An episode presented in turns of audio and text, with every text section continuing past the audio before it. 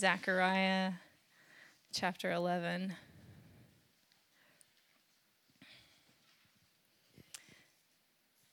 Open your doors, O Lebanon, that the fire may devour your cedars.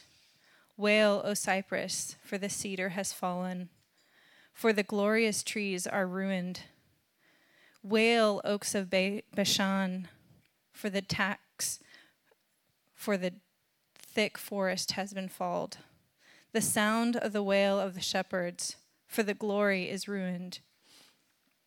The sound of the roar of the lions, for the thicket of the Jordan is ruined. Thus said the Lord my God Become shepherd of the flock doomed to slaughter. Those who buy them slaughter them to go unpunished, and those who sell them say, Blessed be the Lord. I have become rich, and their own shepherd have no pity on them. For I will no longer have pity on the inhabitants of this land, declares the Lord.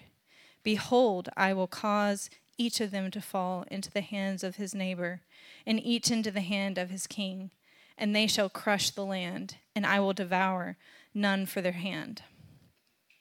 So I became the shepherd of the flock doomed to be slaughtered by the sheep treader. And I took two staffs. One I named favor, and the other I named union. And I tended the sheep. In one month I destroyed their uh, three shepherds, but I became in, impatient with them, and they also detested me. So I said, I will not be your shepherd. What is to die, let it die. What is to be destroyed, let it be destroyed. And let those who are left devour the flesh of one another. And I took my staff, favor, and I broke it, annulling the covenant that I had made with all the peoples. So it was annulled on that day, and the sheep treader who were watching with me knew that it was the word of the Lord. Then I said to them, If it seems good to you, give me my wages, but if not, keep them. And they weighed out as for me my wages, thirty pieces of silver.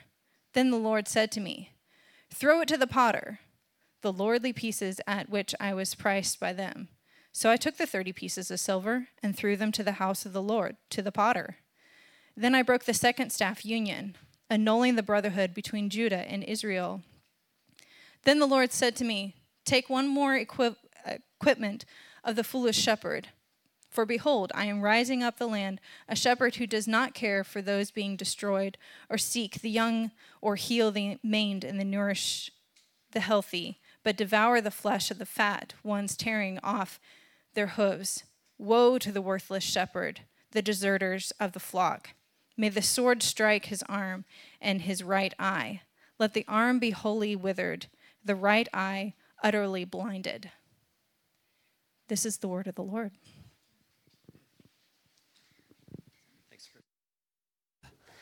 Thanks, Kristen.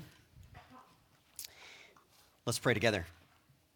Lord God, thank you so much for your word. It's living and active and sharper than any two edged sword, and it's piercing as far as the division of soul and spirit. And we just pray that you would do that surgical work on us this morning by your word. Lord, we uh, know that your word is powerful, all powerful. And Lord, I pray that it would accomplish the purpose in which you intend. And Lord, that you'd pierce to, the, to our souls and Lord, you would bring repentance in our hearts. Lord, you would give us uh, trust for you. And uh, Lord, you conform us into your image, Heavenly Father. Lord, remind us of your, your truth or remind us of your love. Remind us of your comforting presence. And Lord, remind us that you are the shepherd, the one who truly will never leave us. And uh, we pray that even th- during this time, Lord, that you would do the supernatural work that we can't to save those who don't know you. If there's anyone in this room or who later on may hear this recording, God, that you would do the work of saving because you alone can raise the dead spiritually. You can raise the dead physically. Lord, I even think about Annika's testimony of uh, healing physically, Lord, and I pray there's anyone here who needs healing physically or in their mind or wrestling with sin, Lord, that you would bring deliverance because you alone can do that. And so, Lord, would you show us your way today? Lord, would you speak through me powerfully? And God, would you help us to gladly receive your word and be changed by it? We pray in Jesus' name. Amen. So, as we begin, I want to ask a question What makes a good leader? Uh, is it charisma? Is it the ability to get stuff done? You know, just to tick the boxes? Uh, is it the ability to gather a following? Like if, if someone's following you or a group of people is following you, that makes you a good leader. Uh, is it the ability to be an influencer? Maybe on social media, you can think about that kind of idea. So, what makes a good leader a good leader?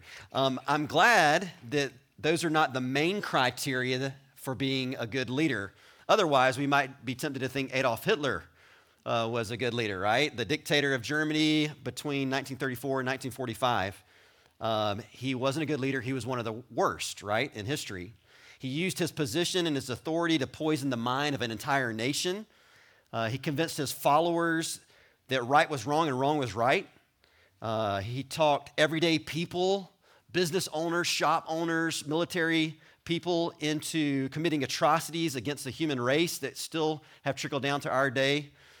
He used the Bible to teach unbiblical views like that only certain people were created in God's image, um, which gave him the foothold he needed to systematically murder six million Jews, along with many other ethnicities and even those with disabilities. If you remember history, he used concentration camps, gas chambers, death by mass shootings to annihilate uh, entire people group. And this leader's self focus led him to behavior that would initiate World War II, where 50 million people worldwide would die. Not to mention that he caused the collapse of his own country, leaving it with historical guilt and traumas that continue this day. Then on the flip side, there's leaders like Abraham Lincoln the 16th president of the United States from 1861 until 1865. A very imperfect man, but most would say a very good leader. Why? Was it just because he could get others to get behind him and follow him? Was it just because he had an amazing beard? No. Honest Abe was known to have good character.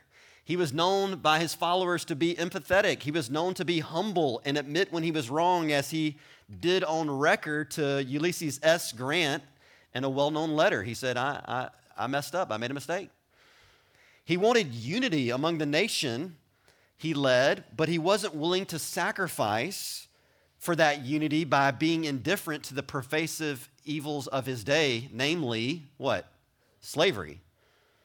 His presidency is said to have resulted in the preservation of the Union that was torn by civil war at that time a strengthened federal government, and a boosted U.S. co- economy. And yet, this key factor that ties into our text this morning, and yet, many, many, many, many, many, many in that day across the U.S. despised him. Despised him, hated him. They didn't value his values. And ultimately, they rejected his leadership. Just like we'll see of Zechariah in a minute, just like ultimately we'll see in the foreshadowing of Jesus as he came to his people, his own who he created, but they would not receive him. They rejected him, his good leadership. One such person who rejected Abraham was John Wilkes Booth. Lincoln was giving a speech shortly after the war ended in which he was arguing for black men and veterans to have the right to vote. Booth was said to be enraged in that moment in the audience as he listened, as Lincoln communicated black citizenship and the right for that. And this is what Booth said in that, that announcement or in that, um, that time. He said, This is the last speech he will ever make. And then shot him three days later. So, good leaders, bad leaders. That's the focus of Zechariah 11. That actually has been a reoccurring theme throughout the book. If you've been following along with us as, we, as we've been preaching through this series earlier on in the book, in chapter four and five, uh, God highlighted his plan in the post exilic community where uh, Zechariah was a prophet. And his plan included forgiven and empowered leaders to lead the post exilic community, right? Leaders like Joshua, who was an imperfect leader, but he became forgiven, and it was shown symbolically as he put on pure vestments, right?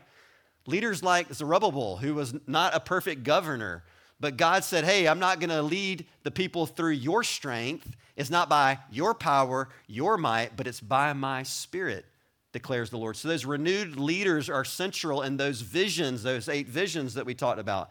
Then we see the idea of leadership again in chapter 9 as we work our way to today's passage.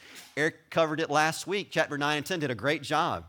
In the far future, God will judge his enemies and send his unexpected king. Why do I say unexpected king as we look towards Jesus in uh, Zechariah 9?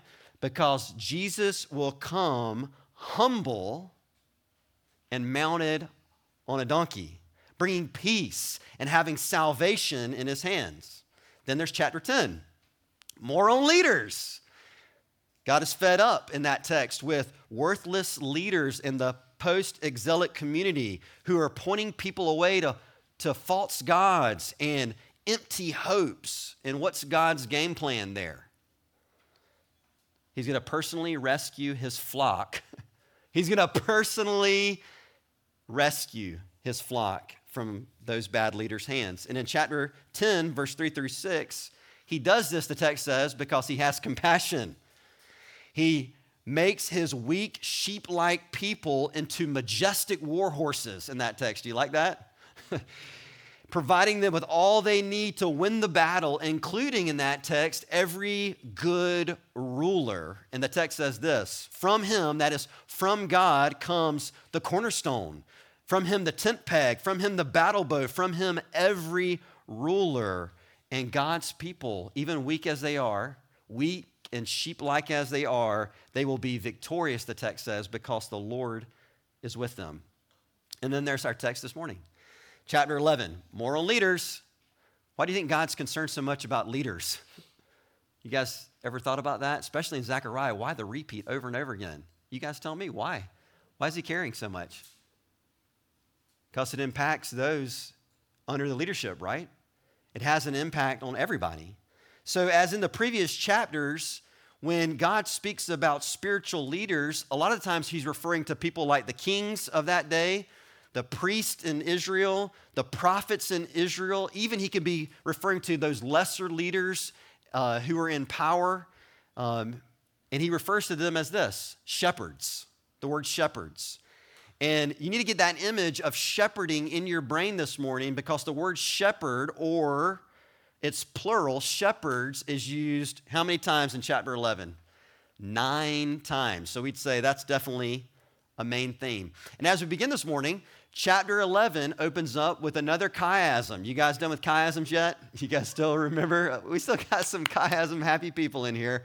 All right, so remember, chiasm is a literary technique often used in Hebrew literature. Think of a greater than less than sign. Think of a V turned over on its side, the alligator eating the apple, right? And what happens if you want to throw that chiasm, that mini chiasm uh, up on the screen, we've got another one.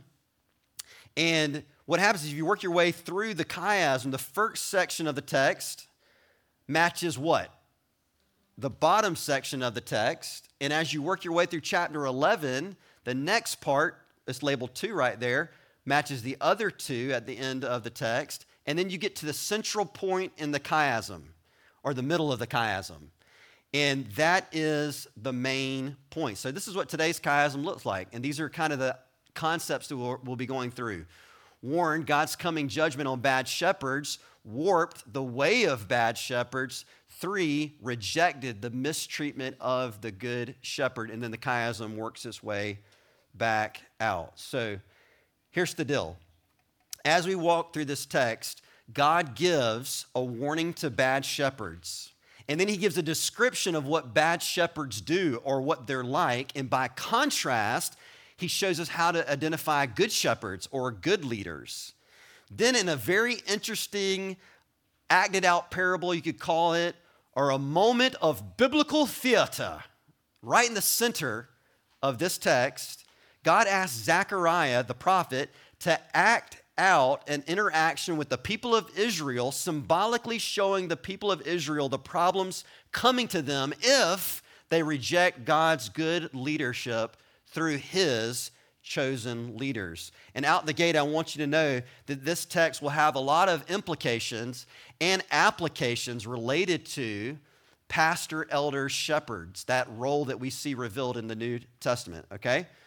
Um, but at the same time, like I said at the beginning, this enacted parable in the middle of Zechariah 11 will serve as a foreshadowing of Jesus, the ultimate good shepherd who came to lead and save his people. So, the title of my sermon is The Tale of Two Shepherds. The Tale of Two Shepherds. All right, first point warned. Warned. God's coming judgment on bad shepherds, okay? And there's a part of it where you see it in verse 1 through 3, and there's a part at the very end of chapter 11 that you'll see it again in verse 17. So, opening up with chapter 11, verse 1 through 3. The section opens up with Zechariah reminding the people that bad shepherds will be judged, okay? The shepherds are described through three horticultural metaphors. And if you don't know what horticultural means, it's a plant image or a plant metaphor. And this is great because in that region, in the Transjordan region, all these different places are, are located somewhere around Jerusalem, somewhere nearby. And so the people would know what's going on with this. The shepherds are said to be massive cedars of Lebanon, verse 1. The shepherds are said to also be mighty oaks from Bashan, verse 2. The shepherds are said, these leaders are said to be lush thickets of the Jordan. And it'd be like calling these leaders in our day, you're the Grand Canyon of Arizona, or you're the Northern Lights of Alaska, or you're the Disney World of Florida or the governmental buildings of DC or the Hollywood of California. So the idea is you have a lot of glory currently. Currently. They are well known, these leaders, even though they're bad. They're powerful, they're wealthy, they have control in specific areas over specific people, they have status that many are eager to have. But in this case, they're wicked. And many of these leaders think they're going to get away with it, with the mistreatment of God's people in that day. But this text, God says, no way, ain't happening. The shepherds will be, look at verses 1 through 3, these shepherds will eventually be devoured by fire. I mean, think about that imagery as we thought about the fires that swept through North Carolina near the, the apple orchards. And think about how devastating a fire can be. He says these shepherds will eventually be devoured by fire. They will be chopped down and laid low by the axe. They will be made worthless and uninhabitable by fierce lions moving into the area. Nobody's going to go visit that thick, lush thicket if a lion's now in that area roaring and scaring everybody away. And the idea here is that those bad shepherds who are leading Israel, their glory, though real, will one day be ruined verse 3. It will be taken from them. But this is the thing it will be taken from them by God Himself. In His sovereign power and His timing, and those bad shepherds and wayward shepherds who think they're actually secure, they're not. So he says, therefore, be warned, bad shepherds. Wail, that is, mourn. I want you to be crying right now. I want you to really repent right now because you act like you're untouchable but a day of reckoning will come. And that day will come in the church, but it will also come across our nation. It will come around the world. It will come in every home. And similarly, at the end of this chiasm, the matching pair at the end of this chiasm this morning, chapter 11 through 17, God says something similar with a slight twist. It's not just that he's going to take bad shepherd's glory away, but actually, he's going to also personally come to rescue his people from their hand. God says it poetically at the end of chapter 11. He says, May the sword strike his arm and his right eye. I mean, this is how we're ending the text this morning. You're like, that is severe. That is heavy. What's going on? Well, God's using poetic imagery here. Let his arm be wholly withered. Whose arm? the bad shepherd's arm, right? His right eye be utterly blind. The idea is let the eye that the bad shepherd used and the hand that the bad shepherd used to harm and control God's people and to eat them up, Let it never be able to use a fork again because God will rescue his people. And there's just this hopeful reminder at the end of chapter 11 that God is just and is judge and he will do what he will do to save his people. Second point, warped. And again, we're working down into the chiasm, okay? Warped, the way of the bad shepherd. So God's name and people are being mistreated by so called shepherds. And what's the result in chapter 11, 4 through 6? God wants to provide a good shepherd. And just pause for a minute and just think about that for a minute. God's heart is being revealed in verse 4, okay? When he says to Zechariah, Become shepherd of the flock doomed for slaughter, okay? God could have left us in our, our discomfort, in our pain, in our wondering, in our rebellion, but we see God's heart on display in his selection of Zechariah for this role. And we see his uh, treatment of the post exilic community here from this text. He wants to provide them good and godly shepherding, someone like Zechariah, his prophet, who would speak his word without altering his message. I mean, remember in chapter one of Zechariah, a long, long, long time ago, God said through Zechariah to the people, Repent. I mean, like, how's that for not altering a message? You've got sin, you've been rebellious. This is the true God. You're following other idols. Look to God. So repent. And God extends the shepherding job offer to Zechariah because his sheep were doomed to slaughter if someone would not step in. And the text says about these warped leaders before that the bad shepherds were bad because they were self centered. Verse 5 they were selling the sheep to the highest bidder. They were fine with leading God's people as long as it would lead to their own profit. And anyone can do this, right? It's very, very easy.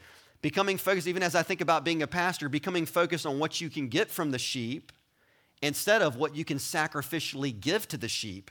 And that rolls into any authority structure. Think about a parent. It's so easy to be like, hey, back then I had nine kids when I was growing up on the farm. Why did I have nine kids? Do I really like kids? No, I just had more workers for the farm, which means more. I mean, it can happen anywhere. A government official can be like, hey, more people to get what I want, instead of the reverse of what God says about godly authority and leadership, more people for us to serve sacrificially. So the mindset could be in church or government or wherever more sheep is, equals more pay for my salary, more people stroking my ego when I preach, more people in the pew to feed my idolatry of success through numbers, more workers so I can get my mission accomplished right? Or more people to hear my opinions espoused and shared versus what God has actually said. There's a lot of dangers in leading people, right? And like the ones that are sold here, everyone in leadership in Israel sounds really spiritual about their selfishness. Verse 5, look at it in chapter 11. They say, this is what the bad leaders say, who are just selling the sheep for profit. Blessed be the Lord. I have become rich. Rich off who? Who? The sheep, right? They hide their sin by spiritual, uh, spiritual jargon that is actually a smokescreen for their idolatry, right? They don't love God, really. They don't truly love his people. And these bad shepherds do this because the end of verse 5 says they have no pity for God's flock. It'd be like a mother looking down at her crying baby that she just delivered and then turning her over to a complete stranger to sell that baby for drugs right? Selling that baby into a life of trafficking. That's kind of like what's happening.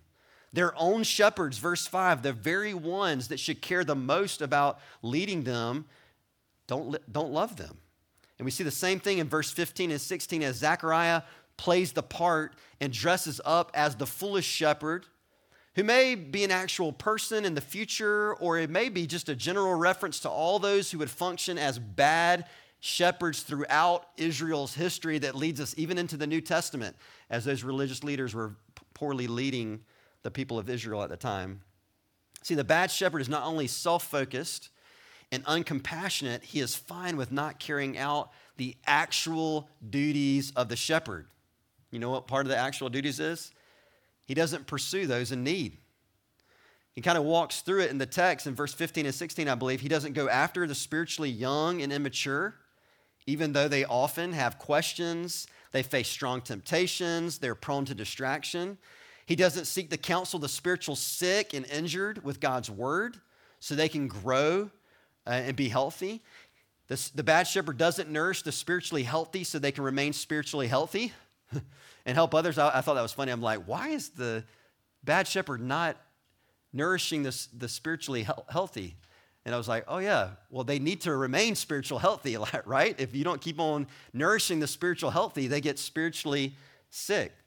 And they don't care about the flock's sinfulness and need for truth and, and a need for a savior and a need for God's help. They don't care about the flock's weakness and a need for support and a need to be pursued. They don't care about God's glory and his heart for his people. This is the warped way of the bad shepherds in the Bible.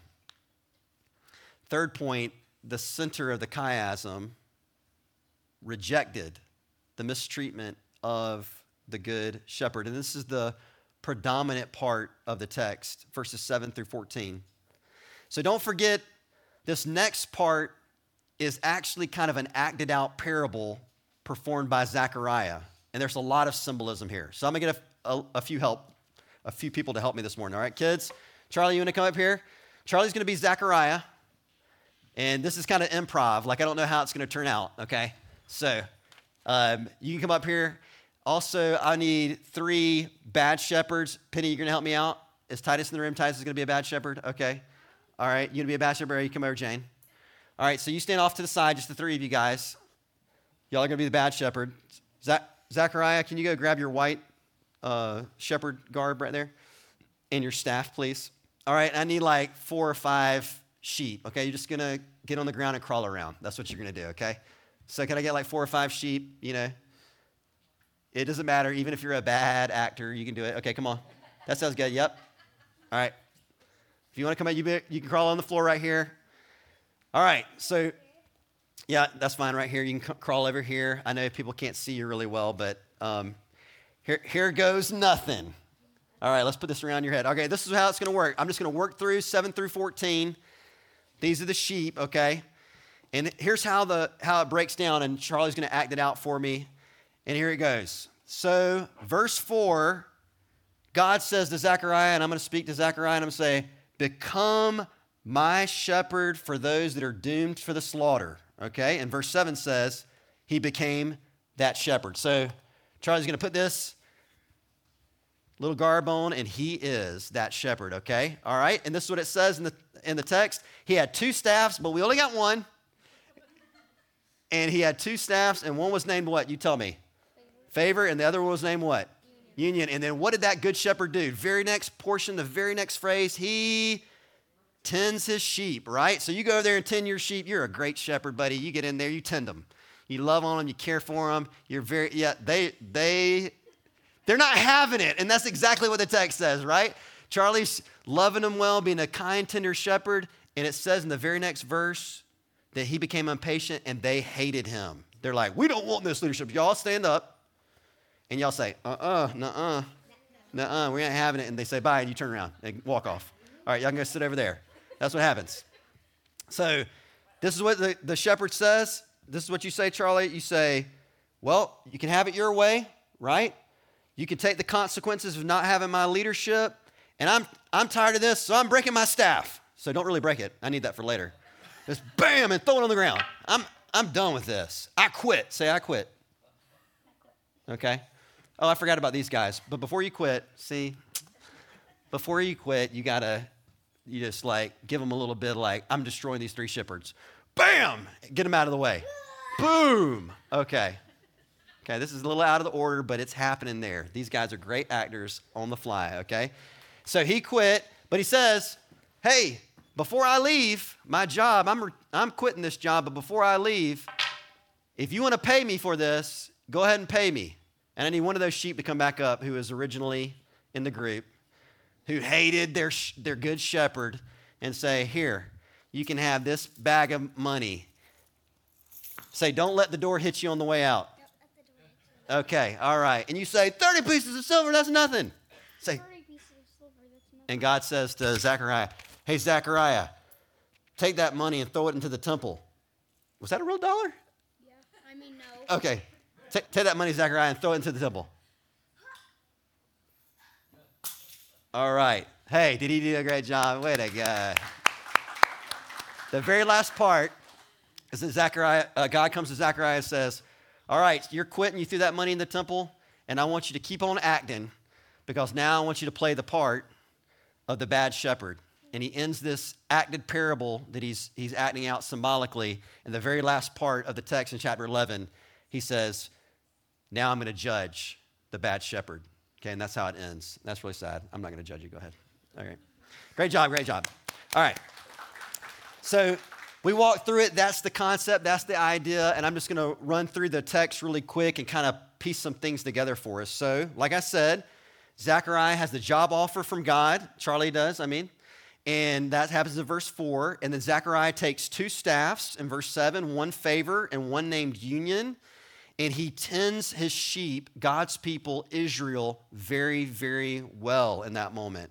He's giving the people kind treatment that they don't deserve. He's pointing them to God's truth and creating unity among the flock. Isn't that amazing how as we rally around God's truth and His Word, it brings unity. It actually brings spiritual thriving to God's people. This is the opposite of the bad shepherd.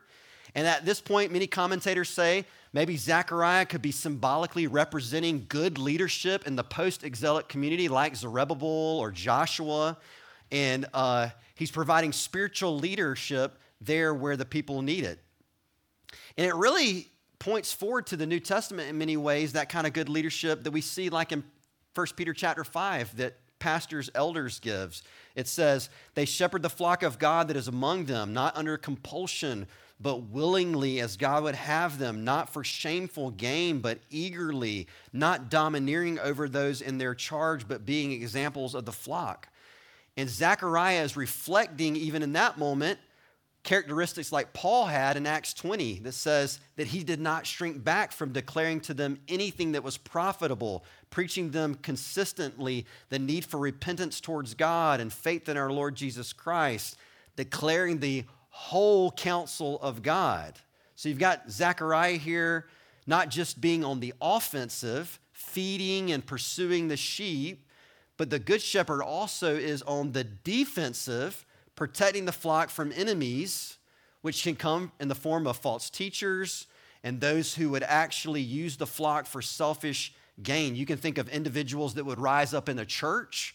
You can think about specific unfaithful ministries on YouTube, right? And then three in the text in verse 8, it says, Zechariah then destroys, or other translations say, overthrow or dispose of the three bad shepherds in one month. So most commentators think one month is symbolic for a short period of time, and that the three shepherds symbolically is communicating Zechariah's ability to completely get rid of the unfit shepherds in his day. So here's the point. In pastoring and eldering terms, like we see in the New Testament, Zechariah was doing what Paul called the Ephesians elders to do. That is this watch out for fierce wolves who will come among God's people, who will not spare the flock.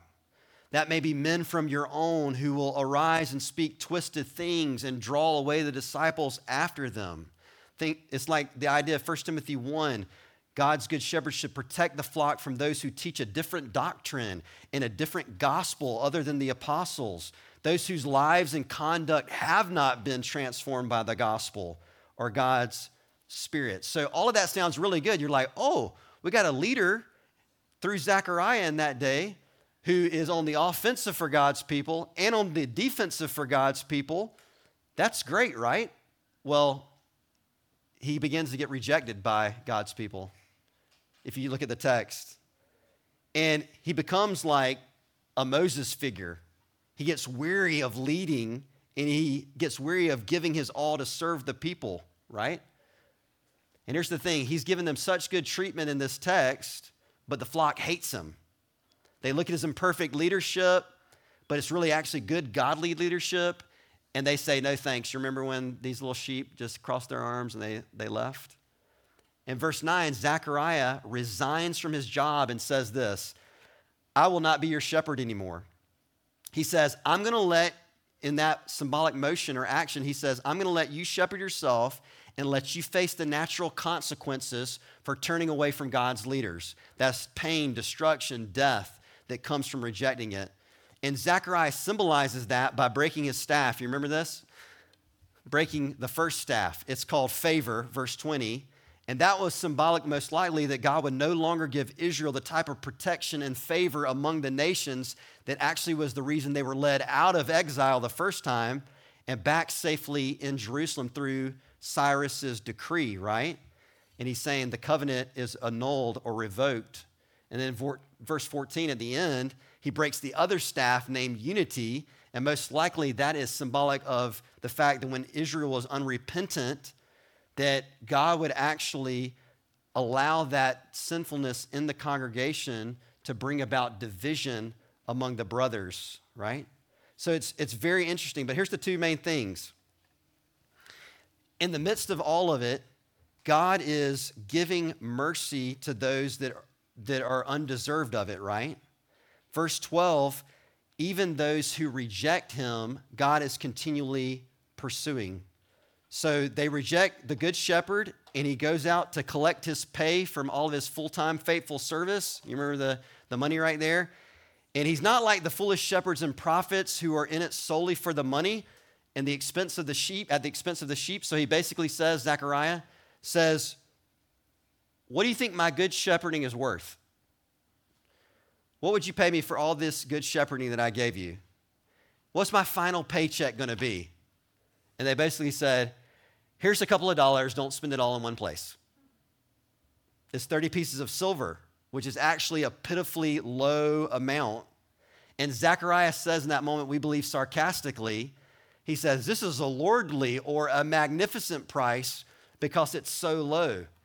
And this is what we're supposed to see in the text. That low pay reflects the low priority that the people of God have for the spiritual care of their souls.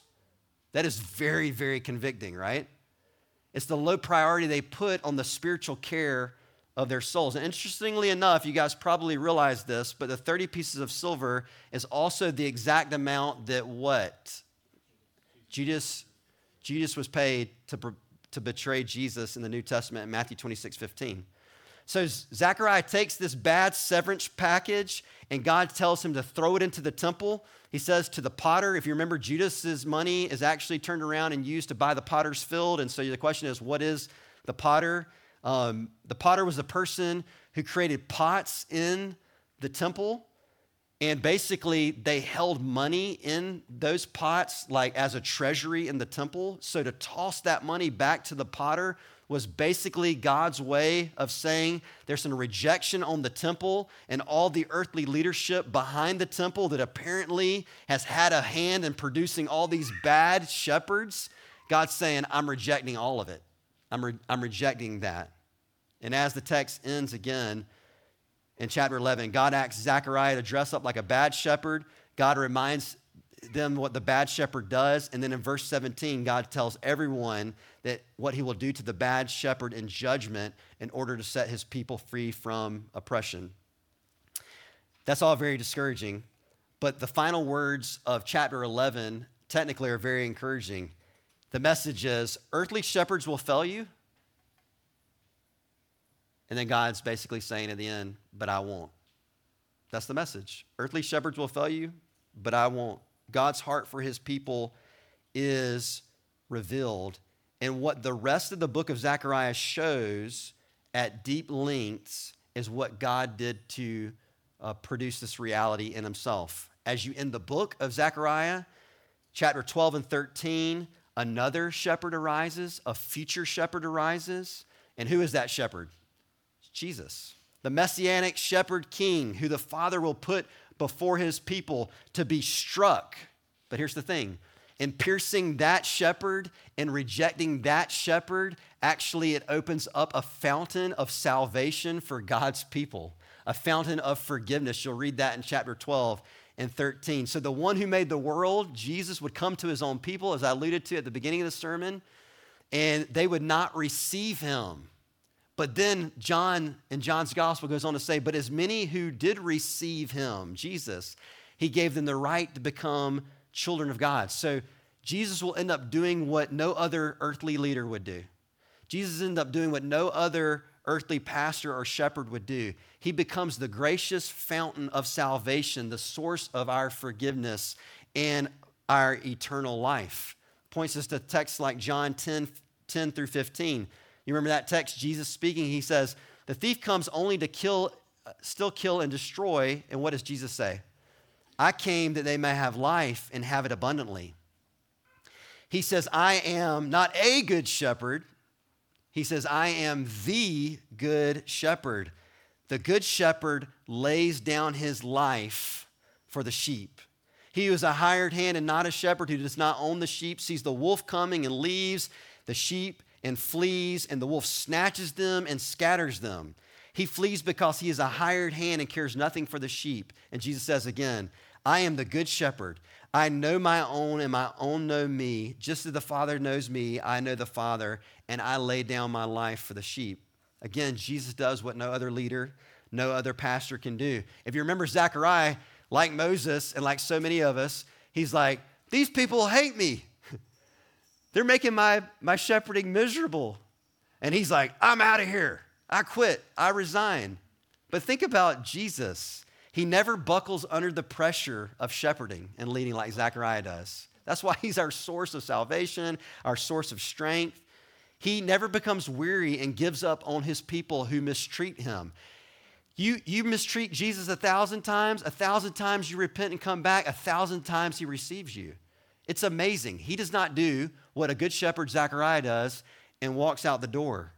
And even when we undervalue his worth, his beauty, his glory as God in the, in the true good shepherd, he doesn't leave his people. It's amazing. He comes to us like he did in Mark 6, and he says, I have compassion on them because they're, they're like people who are messed up without a shepherd.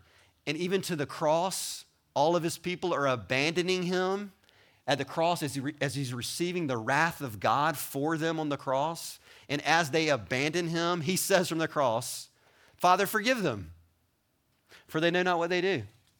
And like John, John 13, 3 says, this great shepherd loves his people to the end, right? That is the end of life. That is the end of eternity. He dies and raises again for our justification. And even though we abandon him at times, he never abandons us. Romans 8 is really cool because the phrase says that God's people were like sheep doomed to slaughter. And you hear that kind of phrase echo in Romans 8, right?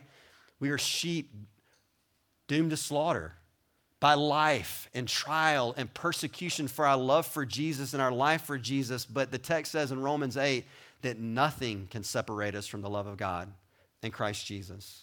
According to Psalm 23 that, that Eric read at the beginning, he would lead us. Jesus will lead us like the good shepherd in Psalm 23. Goodness and mercy will follow his people all the days of his life, and we will dwell in his house forever. But it doesn't stop there.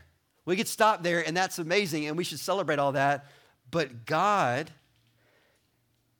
does this amazing thing He restores broken and failed people, and He empowers them by His love and forgiveness to lead others. Isn't that phenomenal? Any of you guys ever had good leaders in your life, or a good mom or dad, or, or a good pastor, shepherd in your lifetime? That's a gift from Almighty God. That's a part of His good design. He would equip, gift, send out shepherds in His likeness, empowered by His Spirit. He told Peter, who fell, like I feel like I fall so many times and I'm so weak and I mess up as a shepherd. And then he takes him, restores him after his resurrection. And then what does he say to Peter? Hey, feed my sheep. And God has done this for countless centuries since he raised from the dead.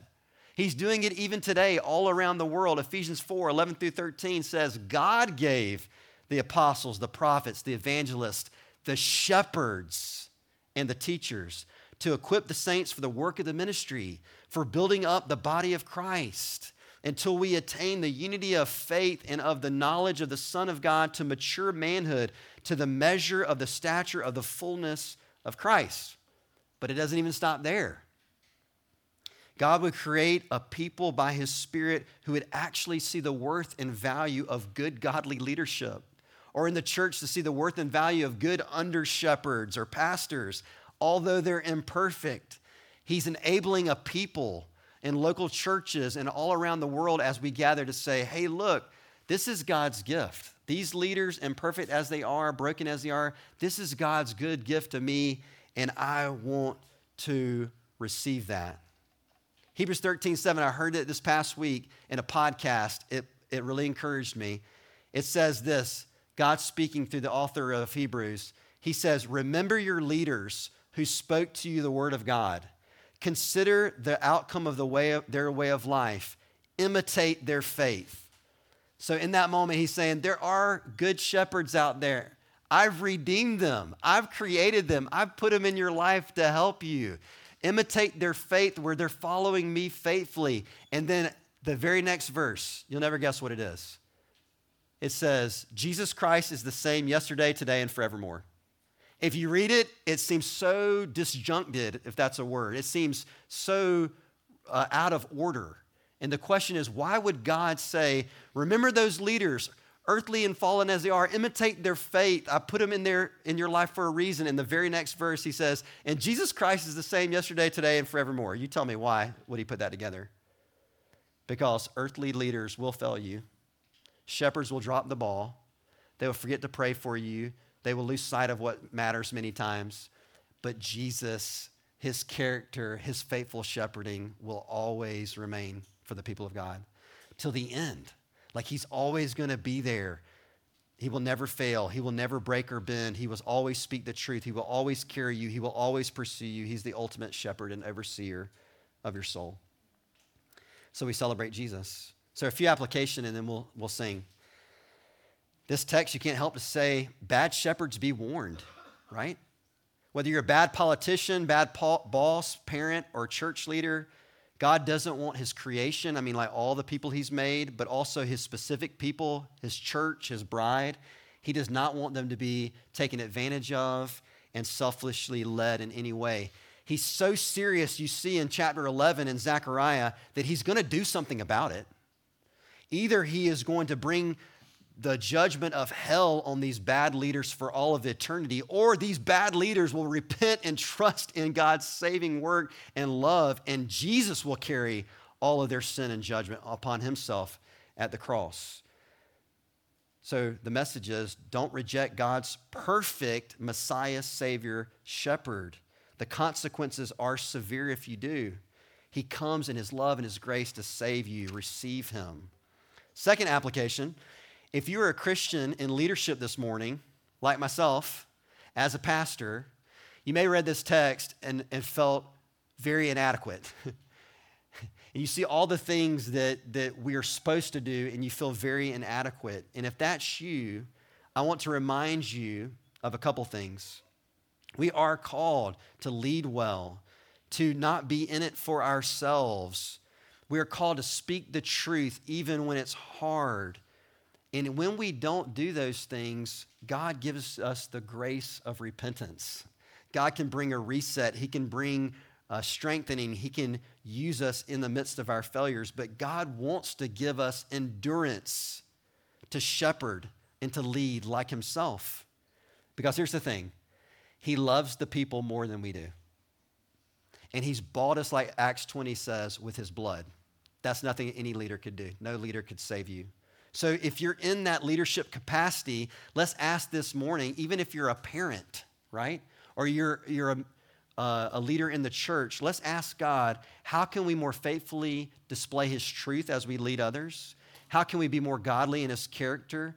How can we be more sacrificial in serving others? And I just want to tell you, I could go all day and, and label and, and point out and identify leaders in our congregation. But I think about people really, and I know they wouldn't want to be put on the spot, but I think about people like Eric, one of your shepherds here, son, and he is super sacrificial. he emulates what I see in the New Testament and in Zechariah 11 about giving his life for the sheep, not for pay. He could do it for pay and it wouldn't be any problem. The Bible commends that. But he does it out of love for the Lord. He does it because he wants to glorify and honor, honor Jesus. He loves you guys. I see that in Justin. I know Justin is not a, a, an elder at this church, but Justin Jeans, God uses him so much just to lead and care for this congregation through music and so many other facets through men's ministry. And again, same thing. The Spirit of God's at work in his life to make him sacrificial to give his life for others. So I commend these men to you. Third, an application if you're a Christian and you're a member of a church, you have pastors, you have leaders. So here's the question Does any of your leadership feel rejected by you? They're pouring out their hearts, but you remain distant. You're like, hey, I just detest you. I hate you for being so good to me. you know, right? The question is, how could you, based on this text, show godly leadership that you value their work? You know, don't hand them the bag of 30 pieces of silver. you know, you don't want to do that, right? And I just thought of a few things that are super simple, but like people along the way, and you don't need to do this out of a sense of obligation, but people coming up to someone after they're preached Eric's given me a lot of help lately about preaching for me as I'm during, in this low time physically and mentally. People come up after the service and say, Thank you for, for preparing the Word of God for us. That sounds so small, but that says, I value what you do this week, right? Or another example, help them when they're going through a difficult time. I'm in my pod and I'm going through a difficult time, and one of the sheep in, in the pod is like, I'm gonna pray for you this week and texts me during the week and says, Hey, what can we do for you? I'm like, He's really showing me that He loves me as a brother, but He's honoring the work that we're, we're doing here. Pastor's appreciation, that was super kind, and y'all always go above and beyond.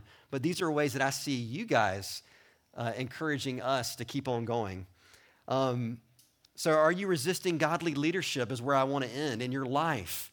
Sometimes pastor shepherds bring difficult truths in your life.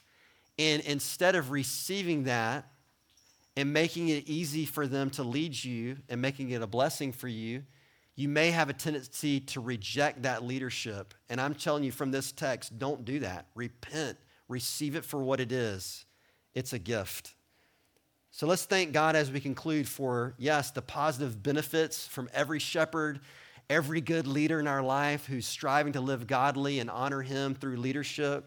But let's also thank God and praise Him for being the ultimate great shepherd who laid down his life to save us. Like that's what he did. And he's with us from now into eternity. So let's pray and then we'll sing. Lord, thank you so much for your word. Thank you for, Lord, just the truth of Zechariah 11. Lord, thank you that you're that good shepherd. You're the only truly good shepherd who died for our sins and raised again to save us eternally. And we thank you that you're going to lead us. We're going to lead us now and forevermore by your grace and mercy all the way to heaven, Lord, your, your house, Father. And I praise you so much for the good leadership and shepherds in my life along the way, whether it be parents or it be teachers or it be bosses, but especially the uh, men who you've given to shepherd and pastor me along the way. I think about Eric son and Lord, the fellow elder that you've given me and his heart for you and heart for truth and heart for your people. And Lord, we just pray that you'd raise up more like that in our congregation. And for us, Lord, make us sheep who are willing to receive your word and are willing to repent and willing to receive the blessings of godly leadership in our lives. Lord, I pray that you'd help these sheep, your people, to pray for us. Lord, as imperfect as we are, we desperately need you, Jesus. And I pray that you continue to help them to pray for us and pray for other leadership in our church daily, that we might honor and glorify you with our lives and how we lead. We love you. Thank you for your word in Jesus' name. Amen.